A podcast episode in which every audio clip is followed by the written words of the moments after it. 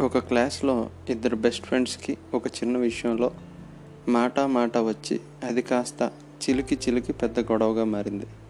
ఏ విషయంలో అయితే గొడవ పడ్డారో ఆ విషయాన్ని పక్కన పెట్టి గతంలో వాళ్ళు ఒకరి కోసం ఒకరు వదులుకున్న కొన్ని చిన్ని చిన్ని విషయాలు గుర్తు తెచ్చుకొని మరీ గొడవ పడడం మొదలుపెట్టారు.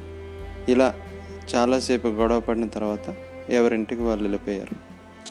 ఇద్దరూ కూడా వాళ్ళ బిహేవియర్కి సారీ ఫీల్ అవుతున్నా ఎక్కడో అహం అడ్డొచ్చి చెప్పకుండా ఆగిపోతున్నారు.